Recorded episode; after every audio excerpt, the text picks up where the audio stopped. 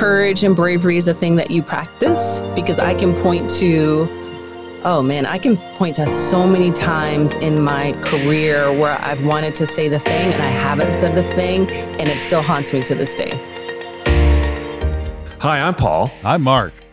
And you're listening to Troublemakers, a podcast about people who are agitators for good. Mark and I are partners in a business called Pixel Recess, where we believe in supporting those that want to disrupt for good. Today we're talking to Heather Infantry. Heather is the executive director of Generator and a strong voice in Atlanta for the black arts community. We recorded this episode before uh, the passing of John Lewis, but in spirit, our motivation is much like his to support and uplift those people out in the world who are causing good trouble. So we thought it was fitting that in this first episode, we include the words of the great John Lewis himself. I heard about Rosa Parks. I heard the words of Martin Luther King Jr. on old radio. The action of Rosa Parks, the words and leadership of Martin Luther King Jr. inspired me to find a way to get in the way. And I got in trouble. Good trouble. Necessary trouble.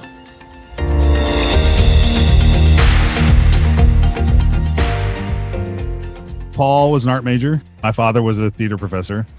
Um, so I grew up in the theater, uh, did a lot of theater. I was a classical musician for uh, for a minute, and so like the arts is core to us. It's part of our DNA. It is to everybody, right? But it definitely is to us. So tell us about your experience. Like you're a theater major, and what does the arts mean to you? What hasn't meant to you historically?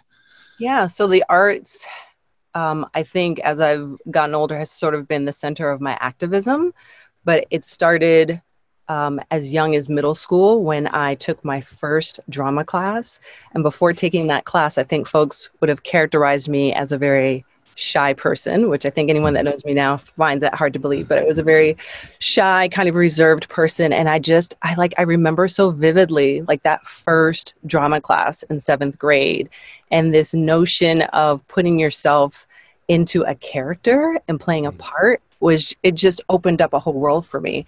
And so um, by the time I got to high school, I was very fortunate that my parents had split up, which resulted in my mother and I moving back into the city. I grew up in Canada we were living in a, a suburb west of Toronto and we ended up moving back into the city. And I ended up at this high school that had this phenomenal theater program. It just had this great reputation for this very unique program that you had to audition to to be part of, and it was for the entire five years of your time at, in high school.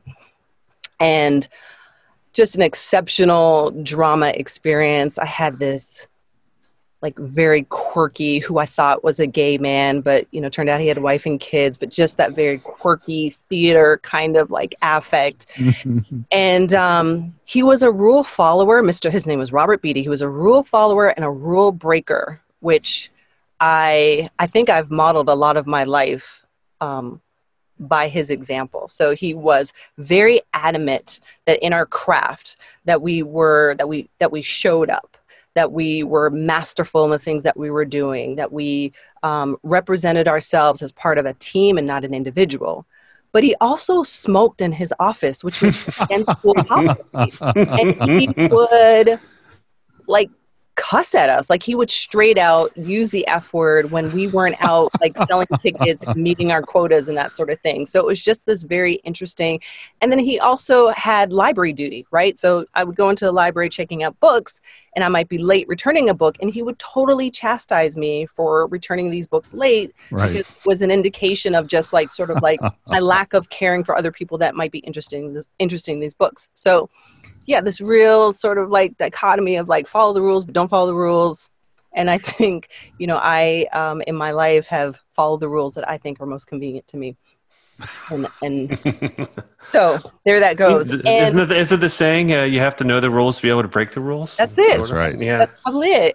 Um, and I think where the activism part sort of came for me was also during that high school experience where in ninth grade, in my homeroom English class, I sat next to a young woman who had become a really good friend during my time in high school who was Sunni Muslim.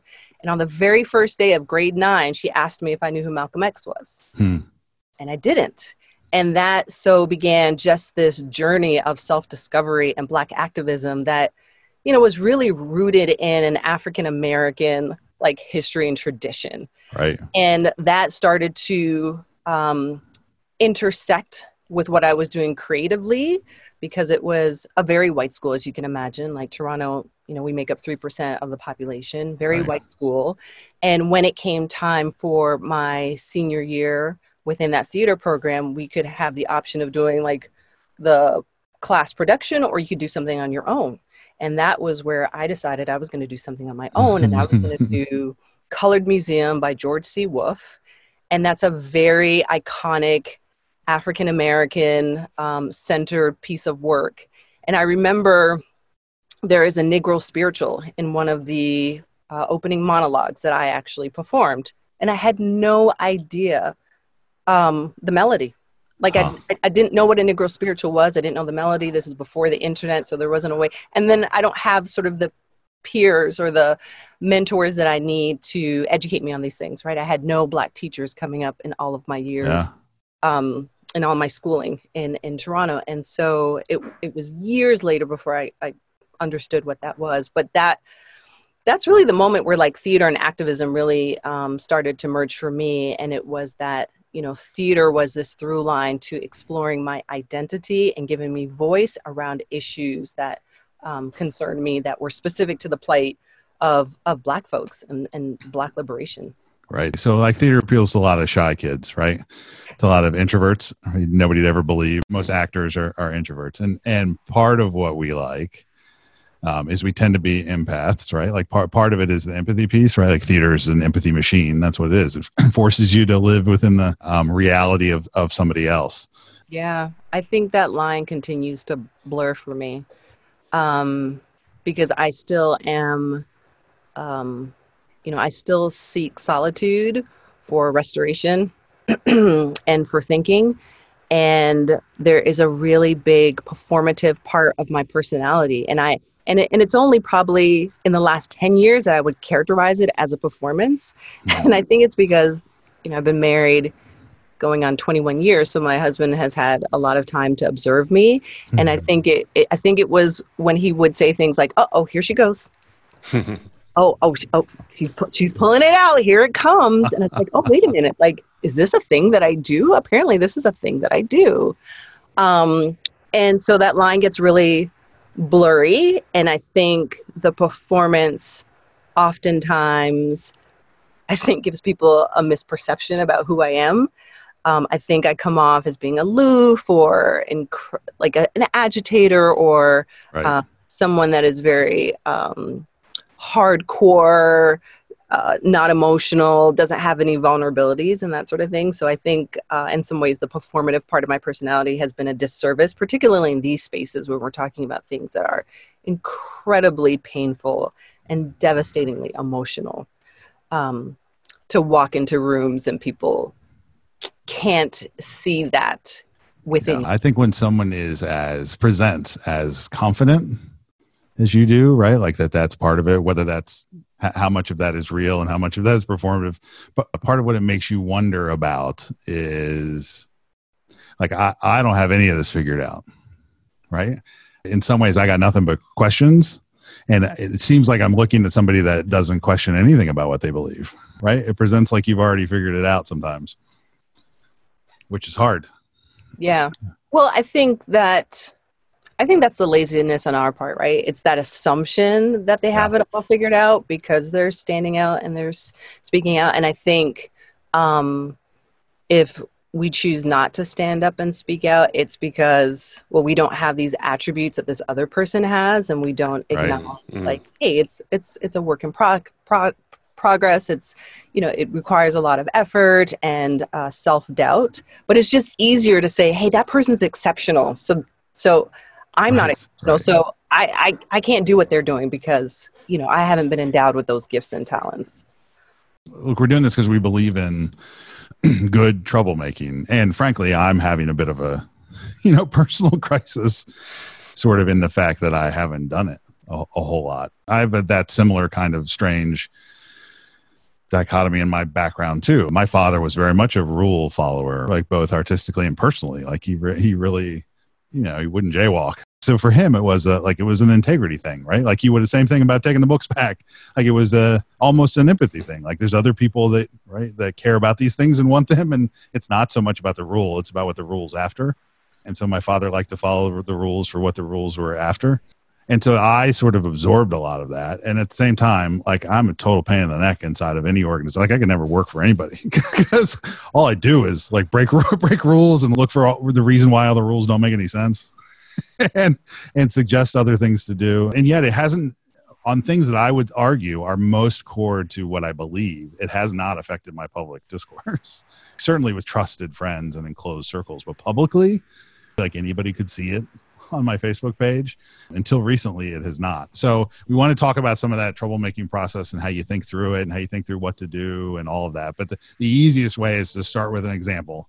So when did you first hear about the fact that the community foundation was going to do this grant you know this arts grant uh, uh, granting of money related to and they did relate it directly to covid right like that was part of it is that this is a hard time for the arts because of what's going on and we're going to make some grants yeah they they made a round of grants uh, as part of a covid relief funding effort. And then later on they specified the arts and culture community for covid relief funding. Okay. Separate and apart from that, and that came, you know, weeks after that first uh, round of applications or round of uh, distribution of grants. And so the interesting context for kind of h- how I received the information and then, then responded to it was I had been part of advocacy efforts over the last, I would say, three or four years, largely in multiracial spaces, predominantly white, I would say, trying to figure out um, how we as an arts and culture community can better represent our needs. You know, Atlanta continues and Georgia continues to be one of the states and cities that, you know, underfunds the arts and culture community. And it has such a an adverse impact on our arts and culture ecosystem, right? And so we've been trying to figure that. Is it, you know, is it the the penny tax is it hotel tax like what what's what's the way to do it and in the process of trying to answer those questions and rally support you know we've had to contend that we're not a very connected sector right we don't really have relationships we're all struggling in our own ways and we have our head down and so there have been so many efforts trying to make that work and so with covid um, as as that presented itself i was part of yet another effort uh, to try and figure that out. And it was being completely co opted by the whole COVID mm-hmm. situation and trying to figure out, like, okay, well, what do we do in the midst of this crisis that's having an impact on our sector? And it was in one of those conversations where it became abundantly clear to me because I think one of the decisions was to put together a, panel of legislators who are about to go into session to figure out this relief funding and we wanted to make a case for why they needed to include arts. Right. then we had gotten some feedback that you know this isn't a good time to advocate for that because we're seeing cuts across the line. Let's just make sure we feed them some talking points um, for future. And i remember just the effort that ensued around government right? This government action which in a lot of ways has never really served us in any kind of way and it's never really right. served black arts specifically and I just had this notion like, you know, I don't think my time is being well spent in this space. And I think what would be more beneficial is if I created some Black affinity space around the arts.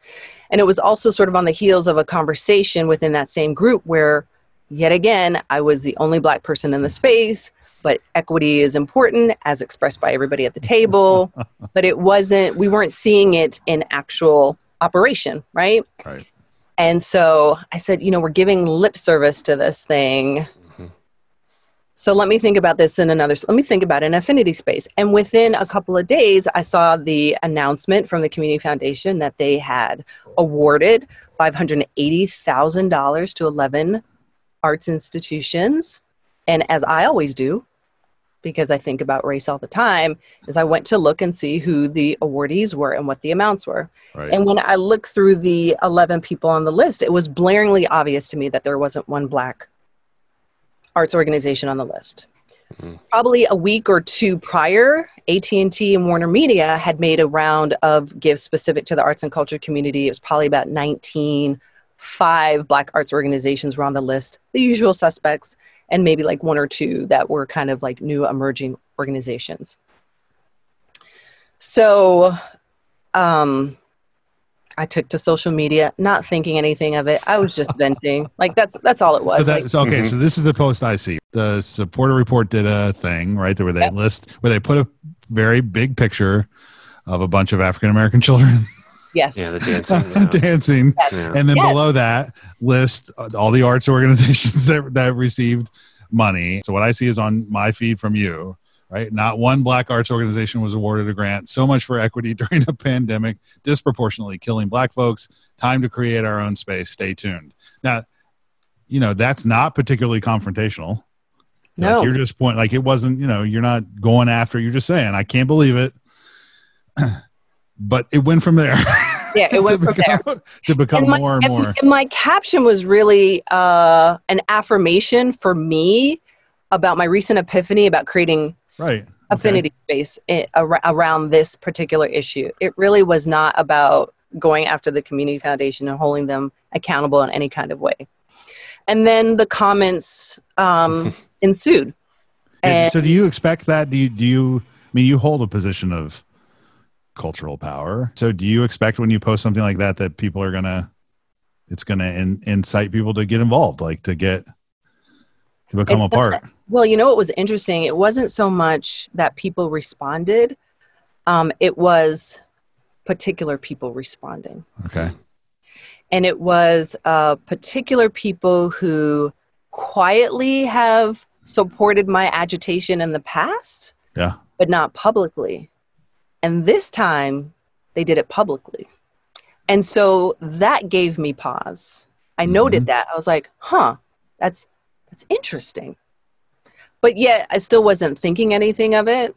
And then, you know, mo- more comments uh, continued to come in into the next day.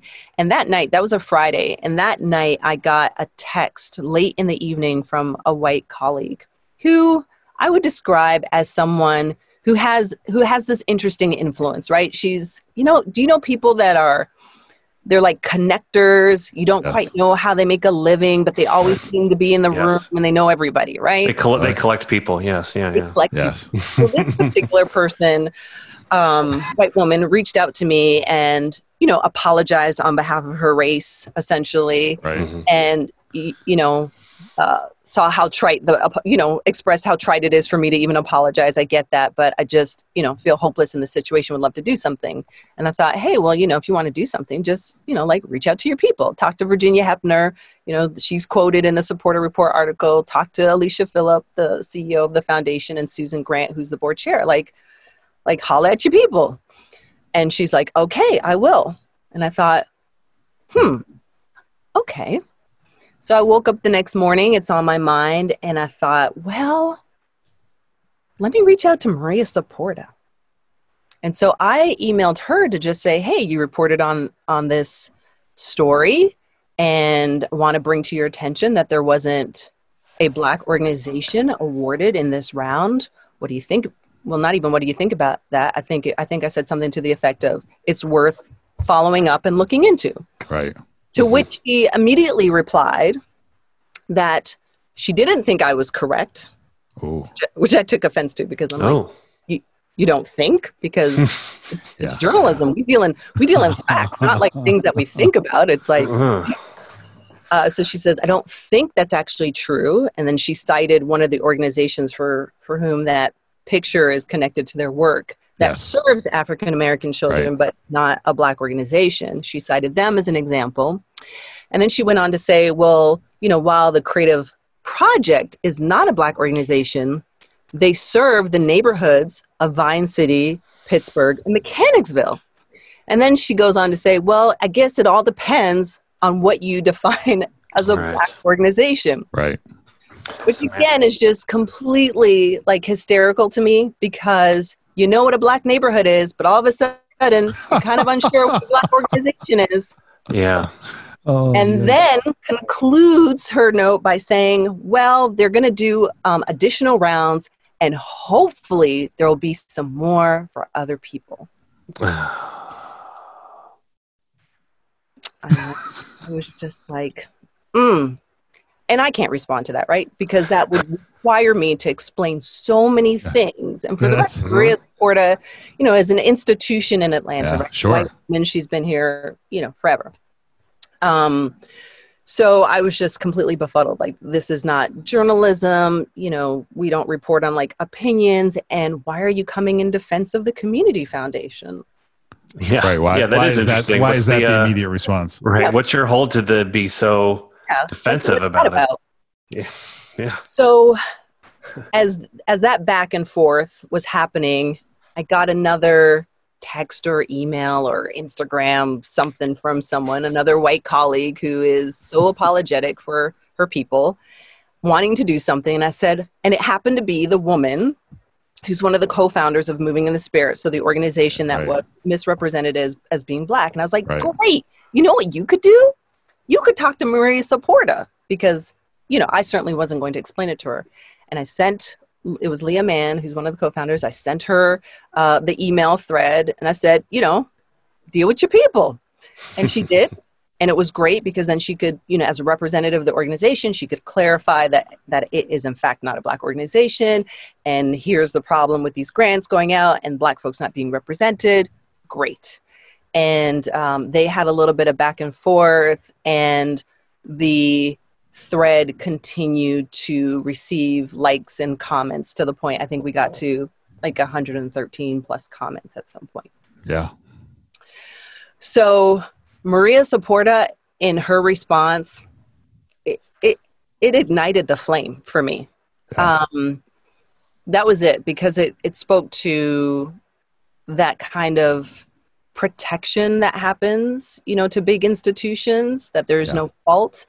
And Mhm. again, you know, it's a pandemic, right? It's Yeah. a serious crisis. Yeah. And so, you know, I start spiraling into just thinking about that and what the comment of that. And then that's when sort of like the wheels start spinning for me to activate every single relationship and network and thinking that I have around addressing this in a very deliberate kind of way. And I would say, um, you know, Maria Saporta was the one that really set that Huh. off for me. Huh. Not to mention, I would also say, and then it was also the Community Foundation in that initial post. Yeah. They they they commented they commented on it pretty Yeah. quick. They and did. and I mean I for so for me that was an interesting inflection point as an outsider watching what you were doing was that initially right you didn't you hadn't said anything particularly objectionable or you know you weren't taking anybody on. In fact you were saying we maybe maybe like we always do we got to do something for ourselves. Like Yeah. that's all you said. Yeah, yeah, and and yet there was enough there was enough concern that marketing needs to re- reach out to you. And that's when you started to say yeah. oh all right. Okay. Like we want to have this conversation. What is your process? Yeah like you decided that you're gonna go let's go which seemed like a little moment of transition. Yeah. yeah. I think um, so. That was Friday, Saturday. Maria Saporta. Then I then I posted in my story contents from that email from Maria Saporta. I made a subsequent post about it on Instagram. And then by Monday or Tuesday, I went in on LinkedIn and then Twitter. And there were a couple of, you know, comments from the Community Foundation on all of those channels. And yeah, they they fanned the flame some more because they didn't they didn't say anything of substance. They didn't deny. Right. They didn't deny it but they also didn't take any ownership of it. And that just sort of reinforced the the ire around the whole issue. Um, and never reached out to me as they had said that they would do in their comments. Right. In public they said they would. In public they said that they would. And so that really lit the fire and my immediate first step was who is the black arts community because i don't know. I mean i know i know some of some of the folks i know some of the players but i don't know um i don't know them fully. And so my first order of action was to compile a list like who are you? And that turned into so how did, how did you do that? Because that list i've seen the list. Yeah Is that the is that it's- that, that Excel spreadsheet that Mhm. It's Yeah, amazing. It's, it's Yeah, about that's a amazing. hundred organizations. Yeah. It took me in the course of like a week or so to compile, and it was just it was a matter of reaching out to the folks that I know around particular disciplines and saying like, who am I missing? Like, here's who I got. Who else do I Right. need? And then I put that within um, the context of a survey um, because I had spent some time looking at the arts fund application. Right, so now I'm like. I'm starting to dig in. I'm pulling in like all my all my skills now, Well- everything that I've done. So I found it interesting, particularly in light of your comment a second ago, that you did put a definition in there. You didn't just list a bunch of organizations and say, you guys figure out what makes them black led. Like you put a definition. So why don't you go go over real quick? What was that definition to you? What makes it meaningful and real? Well, it was the pushback about it, you know, it's serving predominantly black kids Right. Or that it's led by a black person, right? And neither of those things are explicitly what makes a black organization.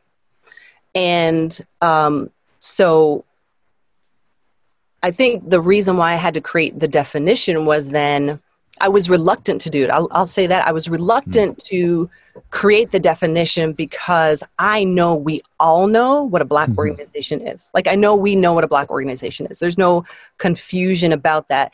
And in requiring that we have to name and define it, I felt was just another one of those slippery ways in which people are trying to evade an issue or always put the onus of naming uh, the onus of us having to name ourselves. Right. and what's really interesting about this is if you actually look up what a white organization is the only thing that you'll pull up are white nationalist hate groups even though most of our institutions are white Yeah, even though everything's everything's Yeah. white It's everything that's Right? built on. Yeah. it, it's everything and Yeah. and the we don't have thing to define about- it though. And the thing about Black organizations that are self declaring, that are interested in serving Black people around Black centered narratives is that you have to declare that because white is neutral, it is the center. Right. And so for folks to know that there is an offering that is other than that neutral centered white Right. um, expression, you have to say as much, right? So HBCUs have to be called HBCUs Right. so that you know that if you're looking for yourself, this is where you might find it. Right. Um, I, I remember going through the exercise. I had a friend who just had a baby, and while she was pregnant, you know, she had the shower, and we were putting together, you know, presents, and I wanted to um, adorn the the wrapping of the box with images of of black babies. And I remember going online trying to look for images of black babies, and when I typed in babies, all I got were white babies. The only way that I can find images of black babies on the internet is if I type in black babies Yeah. because babies Thanks. in of itself just won't get me there Yeah. Ugh. Yeah, that's a story of data, which also supports a systemic problem. Yeah, I was going down. I was going down your similar rabbit hole, just as someone trying to be informed uh, about why. Why is it that we like? I don't understand why, as an organization who's giving money, I have to have some sort of definition of the organization beyond just what it does, but what it represents in terms of how I'm giving money. Like, it's immediately otherizing something. Like, all I can think is that it's always been used and it's always been used so they can otherize somebody. Like you're, I feel like they're putting definitions on you to then come up with reasons why they can't put you into something because, like, well, you just listed all these things, and we don't do that. Right. And, like, uh, so and here's the trick that's happening now in this age of wokeness Yeah. and our um, awareness around inequity right so the community foundation is now focused on this right they have rolled out a new strategic plan for which the central theme and focus is equity and when you look at the data that they are referencing to frame what they focus on, they're looking at the impacts on Black community. mm, So we are the community that has not, uh, you know, that's not thriving, right? According to the data, Right. right? Right. We're- We're the marginalized, disadvantaged, Right. all, all, all of the terms that you want to use. But yet, my white counterparts are being awarded and rewarded for the work that they're doing without any kind of addressing of how they meet or live up to these standards around equity, right? Right, and by sure. and and by not having white organizations name themselves specifically as white, right? So we're a white organization, we're led by white people, our stories are centered around whiteness. Right. Then the question begs, okay, well our focus is on equity and here's the community that we're particularly focused on. So how in this realm of whiteness do you get over here? And they're not asking that question. So they get rewarded when they make some sort of like, you know, they make they they pander to some sort of effort of some kind, whether it's just packaging their very white centered season plays for young black kids in their neighborhood without ever changing who the protagonist of the story is to reflect like who these kids are. And they get awarded like points for diversity work right? Or they hire like that one black person and it's like Yeah, right. hey you're making but here are organizations for whom not only are they representative of this community that you say is in dire need of help and is in crisis, but their work is all geared and focused on elevating the voice of this community and telling the stories of this community um, at intersections that relate to things like housing, education, transit, all these other things that we're saying are critical um, uh, of parts of, of, a, of, a, of a thriving, successful life but you're not awarding these organizations. Like the disconnect is Yeah. obvious to me. Particularly if you say that equity is what matters to you. To Right. So me- talk so talk about equity a little bit versus include because right what they would say, I would think Yeah. anybody would say that starts a process like this is we included everybody. Mhm. Like we didn't exclude anybody. We were very inclusionary. We, any any organization, black organization, what anybody can apply. It's a very inclusionary process. What's the difference between that and, and equity? Well, I think if we're speaking about the Community Foundation, they have said uh, explicitly, right, in their language, that the these are the systems that have produced this result and its impact on Black community. They're not talking about white communities when they're talking about the devastation of Black lives in that Right. regard. They're talking about Black communities. They're very explicit, right? And I think they talk a little bit about immigration. They talk a little bit about uh, Latinx communities, but there is a lot of data that they're citing around Black community, right? So they're already lifting up equity, as I understand it, which is a, it's a prioritization, right? It's a it's an institution with finite resources. It can't solve every issue, so it has Right. to prioritize where it's going to make its investments. And so they are saying um, that their investments are greatly needed um, among this community of people because of a legacy of systems and policies that have devastated and um, hindered the, the progress and advancement of this community, right? So that requires focus and attention. Um, and when we try to conflate equity with inclusion and diversity, then we dilute that Right. work. And, um, y- you know, that's a problem. And when Yeah. we're talking about the Black community, it also means that we are not valuing the diversity that exists within that community, right? Because right within the Black community, we can represent the diaspora, we can represent uh, the the LGBTQIA community. We can be representing rural and urban. Like there's just so much diversity. The the class distinctions within the black community. I mean, that's a that's a huge tension point, I think, in a city like Atlanta that requires analysis and understanding that the community foundation, you know, in the years that I've been following, you know, hasn't really devoted time and understanding to because it's always sort of diluted by this like everybody is welcome. And you can't make Right. significant impacts when you are um, you know, doing a little bit over here, doing a little Yeah. bit over there, right? I mean, you're they you know, when I look at the data, right? I'm looking at the data like everybody else. You are telling me that black people in the city of Atlanta um, their mortality rate is 10 years less than that of their white counterpart. To me, that's a life or death situation. That's a crisis point. That requires immediate attention. And y'all are fucking around acting like you don't know what the truth is. And that is just it's it's it's it's the kind of blatant um man, it's just it's It's, willful. It's willful ignorance. I mean, I mean, I mean yeah. it's, it's it's even more than that. It's just yeah. um, it's a spiteful, hurtful, mm. abusive, uh, wrong. It's mm-hmm. it's wrong. It's wrong yeah. in every sense of the word. But but uh, like Heather, yes. like we're an institution we're responsible to our stakeholders. Like we have to be responsible funders. These are investments really. They're community investments but they're investments in a way even though they're grants.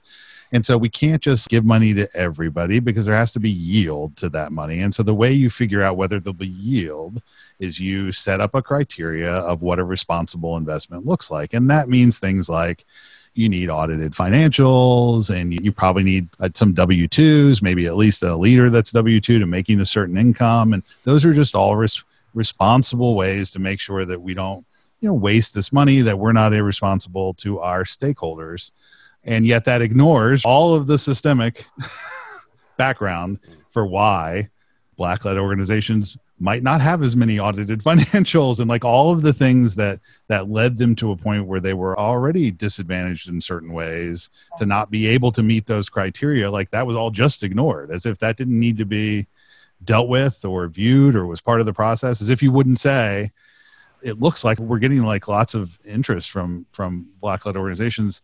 They don't tend to have audited financials. Maybe we need to do another grant that gives a bunch of money to black-led organizations to hire CPAs for them so that they can start having and then you throw your hands up at the end and say well there's nothing we can do. Everyone applied.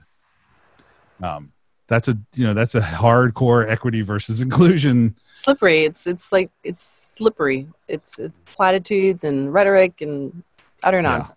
Yeah. all right. So um so i mean i felt like this was a good example. Like part of why this is a good example is that you lead an organization Yes. Right. Yeah. Um, you, I mean, multiple, but generator, and frankly, an organization founded by a white guy who probably would like to get a grant from the community foundation. Yeah. Yeah. Does that enter your mind at all? Like I went to Wall Street right after after I after I got out of school, and they taught us you don't talk about politics, you don't talk about religion, because you don't want to offend anybody. Well, you know that's BS. It's not that you don't want to offend anybody. You you don't want to you don't want to cost yourself any money. That's what it's about. The reason I don't speak this is where I have a hard time. might not get emotional. The, the reason I don't speak out is because I'm afraid somebody that might pay me money someday might see that and then not hire me, which makes me want to throw up about myself. like that's actually what's going on. You know, if I actually break it down, I might lose a client. Like how, how ridiculous in the course of humanity and who I am and what I believe and what people need in this world. How small and ridiculous. Well, you know, you'll be on your deathbed and be like, "Boy, right. I wish I hadn't." Uh, right, and so and so, but up. does but for you, does that enter into your mind at all? Do you think I maybe I need to not because maybe there'll be this cost somewhere else that's important, and that's important too. That's a good thing I'm trying to do. Is there any fear ever? Is there any what it might um, cost you one way or another?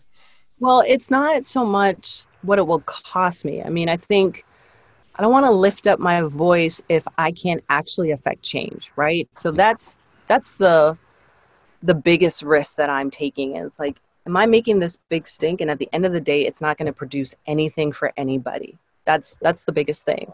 But you know, while thinking about what I lose, I also think about what I will gain, right? Whether it's my self-respect or whether mm-hmm. it is the camaraderie of people that see what it is I'm doing and that is of interest to them too. And because of because I'm standing on that kind of moral ground, they too want to make an investment in that because of what they believe.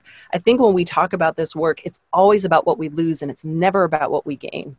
And I think that's what mm. makes it um, scary for a lot of people because it's always framed within loss.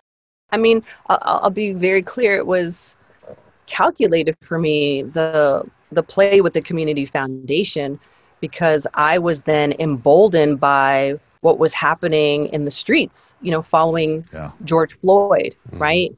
And so it was like, oh shit, like, man, what a time to be a black person right now. I'm about to reap like every like bit of currency out of this thing that I can. Yeah. And no white institution right now wants to be deemed a racist. Yeah. So that creates an opening like th- that's not that's not even an opening that's like okay we're not we're not just putting our foot in we're about to bust this whole thing down. And that really helped to shape my thinking, like with each day in trying to figure out like how we're going to turn this into some sort of like win for us, right? With no delusion of any sort of long term like dismantling of the philanthropic system in Atlanta. Like Right. that's right. not even right. But you know there's this immediate thing that we need and then there is this byproduct of this thing right? Because at the end of the day for me it's not about the community foundation as much as it is about rallying these black arts and cultural institutions to work towards a common goal. And this fight right is you is unifying us in that kind of way.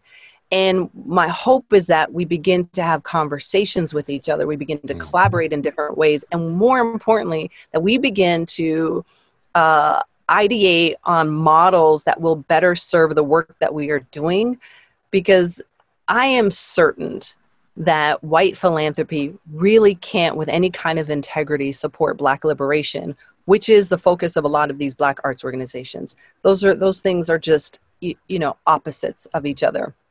And that we have spent so much of our energy and our time pandering to the um, you know the white gaze in this kind of way in order to support this work that we're doing. And i think our work has been compromised in a, in a lot of ways because of it. And i think we have silenced ourselves in places where we really need to be much louder than we've been because of that right? And so if we can just you know embolden this sector to really latch on to this and see it as an opening um, then I think the the the byproduct of that will be much bigger than the little tiny dollars the community Right. foundation has to anybody in arts and culture. Do you think this kind of activity is brave? Do you feel like you're brave? Do you feel like it takes courage? Yeah, I do. I do. Um, and I think courage and bravery is a thing that you practice because I can point to, oh man, I can point to so many times in my career where I've wanted to say the thing and I haven't said the thing and it still haunts me to this day. Um, so I think there is like enough of that that happens where you get to a point where it's like, well, we'll know more. I mean, I'm 44 years old, right? So I've, I've had some time to, to deal with some things. Um, and I think you know bravery can can kick you in the ass too, right? I think it can I think it can backfire on you, um, but there's great learning in that. Yeah. Great. Yeah, learning. my my favorite definition, I guess, of courage was always that it's not. You don't tell yourself that the that the dangers aren't real. I mean, that's stupid. That's psychotic. The dangers are real. Like there are potential consequences, and that real courage is doing the right thing when you know the consequences. When you know it's not going to work out. Like what's so powerful about a story where they charge into battle at the end because it's the right thing to do, and you know they can't win yeah. is that like that's that's courage is that i know it's not going to end good for me but it's the right thing to do It it remains to be seen what the community foundation is going to do. I mean, I'm waiting. have they made more grants No, not yet. We're waiting to see um, what they'll do with this next round. And I've been, you know, Yeah. Trying If I remember right in the letter, didn't they say that they would address it in their next round? Which I'm like, that's a convenient push off of a. Mhm. Hope, Yeah. Hopefully they do something about it, but yeah. everyone says hopefully. It's so fast. that's what they say hopefully Everyone's like, I, ho- I love when people like, hopefully they'll do something. And it's like, well, no, it's not hopefully. It's like You they do something or you don't. Yeah. You better because there will be a response. that is what everybody says Don't. that's what they say right. hopefully we'll yeah. be able to do something Yeah. Not- like we're the ones with all the power and hopefully we'll be able to use Yeah, no, this is like I'm very adamant that this is not a hopeful moment. This is a moment of you do the thing that we require you to do, or you don't, and then if you don't, there are consequences for not Right. doing it. Right? Let's be, let's be clear. Like this is not a moment of let's have the conversation and let's help you to become aware. That's what we've been doing all of these years. Yeah. And Yeah. that doesn't that doesn't work. Your timeline doesn't work for us. Yeah. and so we've got to have some agency over the timeline and uh, begin to assert um, some repercussions. It seems like their mindset is the hopeful is like, well, hopefully yeah. we can figure out a way that we don't get hurt by making some concessions. Hmm. Which is unfortunate because they just make it harder on themselves, right? But I think for my white counterparts, you you only need to look at the time that you're in and reference times like this decades ago, right? If we think about the segregationists in the South who are trying to Mhm. hold out on integration, Right. Yes. there's, there's a shift in our country that's happening right and it's either you're gonna you're gonna move along with the shift and try and just get absorbed in the momentum and hope you live to tell the tale or you're a dinosaur and you will be vilified Yeah. so it's a survival right it's some of it is just survival so it's like what kind of white person do you want to be at the end of the day Yeah. Yeah. uh, so hurry up and get yourself some black friends. That's right. I'm, I'm working on Yeah. it. Yeah. Hopefully, uh, I can count you as my one. Uh, so, so uh, anything you want to say about generator? I mean, I think the benefit for me with regards to generator is that, um, you know, this kind of agitation is sort of central to the mission, which is why we are trying to create a business model that isn't dependent upon traditional philanthropy because we can't have any sort of censorship around the ideas and particularly around the call outs that may be, be required in galvanizing community around various initiatives or grassroots efforts right? Like it's it's really important to protect the integrity of people saying the thing. Plus we also need to foster a culture where institutions you know aren't trying to silence people. Like they've got to recognize that the outside agitation is so incredibly necessary to helping them to become better at what they do. I mean i would hope that they actually want to live out these values that they espouse that it's not just lip service that, Hmm. that they want to feel good at the end of the day that they're making an impact.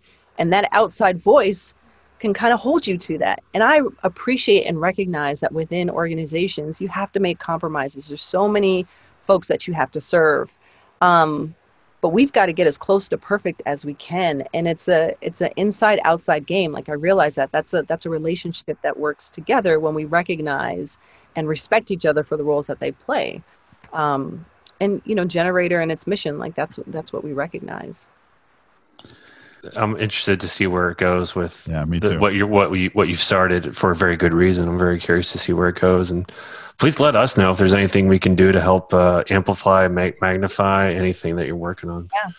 I Yeah, it sounds like this is a. I mean, I thought it was just a post, you know, about a topic, but it sounds like for you, It's turn, this, turn is, this is a bit of a calling, like that's gonna that you're gonna be involved in this discussion around this topic in one way or another in a substantial way going forward. Yeah, I think so.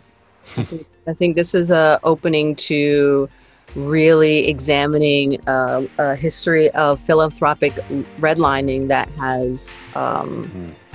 you know, prevented Black institutions from addressing the needs of their community. Thank you so much for listening to our show. Please tell all of your friends. Uh, this fine podcast is in all of the best publishers of podcasts. Uh, no exclusivity here. We're open to everyone. So we're doing something a little different with this podcast. We have decided that we will not pick our guests. No, we thought it was best for our guests to find the voices that needed to be amplified. Heather has selected someone, so join us next time to find out who it was.